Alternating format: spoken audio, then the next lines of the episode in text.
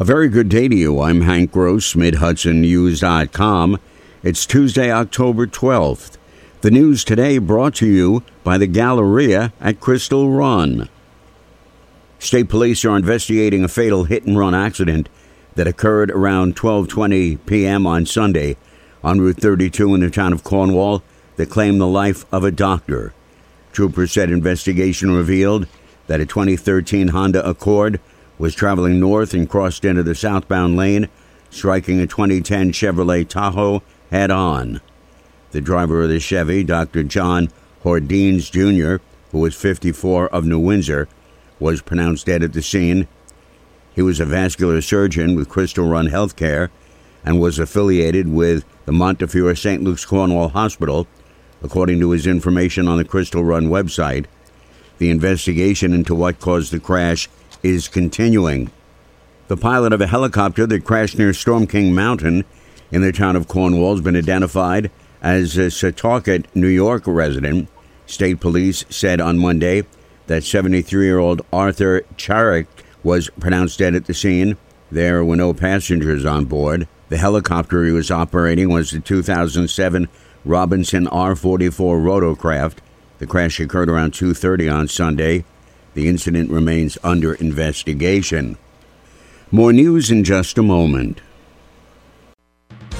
Find over one hundred retailers allowing you to spend hours shopping safely at the Galleria at Crystal Run. Enjoy the big brands and the diverse selection of family-owned stores all in one location. The Galleria at Crystal Run offers dining options for everyone with Fuji one ten Grill, Allen's Mediterranean Grill, and Peru Cuisine.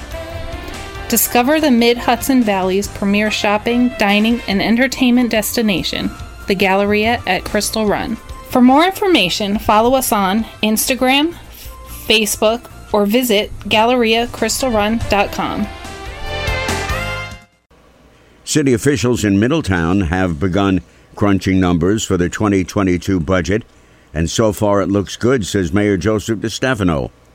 Police and fire staffing levels will remain the same, and despite the pandemic and all of its challenges, the mayor said the financial picture looks good. We'll be able to stay under the tax cap for the tenth straight year. And I think that's important. It's an important message to send, that maintain services. All the capital and projects that we're doing, the millions of dollars of investment. Middletown was the first Mid-Hudson city to win a ten million dollars state downtown revitalization grant. In the city of Newburgh, the city manager traditionally presents his proposed budget for the new year the day after Columbus Day. That is not the case this year, and Mayor Torrance Harvey says it's in the process of being finalized for presentation to the City Council. Despite calls by a few public officials for Stephen Brescia to resign over the controversy involving sexual harassment remarks to a female county employee, the county legislator said Monday he has no plans to do so. I plan to continue focusing on my role as a legislator for the ninth District and the many and varied concerns of my constituency, told Mid Hudson News dot com. I have dedicated nearly three decades of my life to serve the community needs and concerns in the ninth Legislative District, he said. I'm Hank Gross, Mid Hudson News dot com. The news today brought to you by the Galleria at Crystal Run.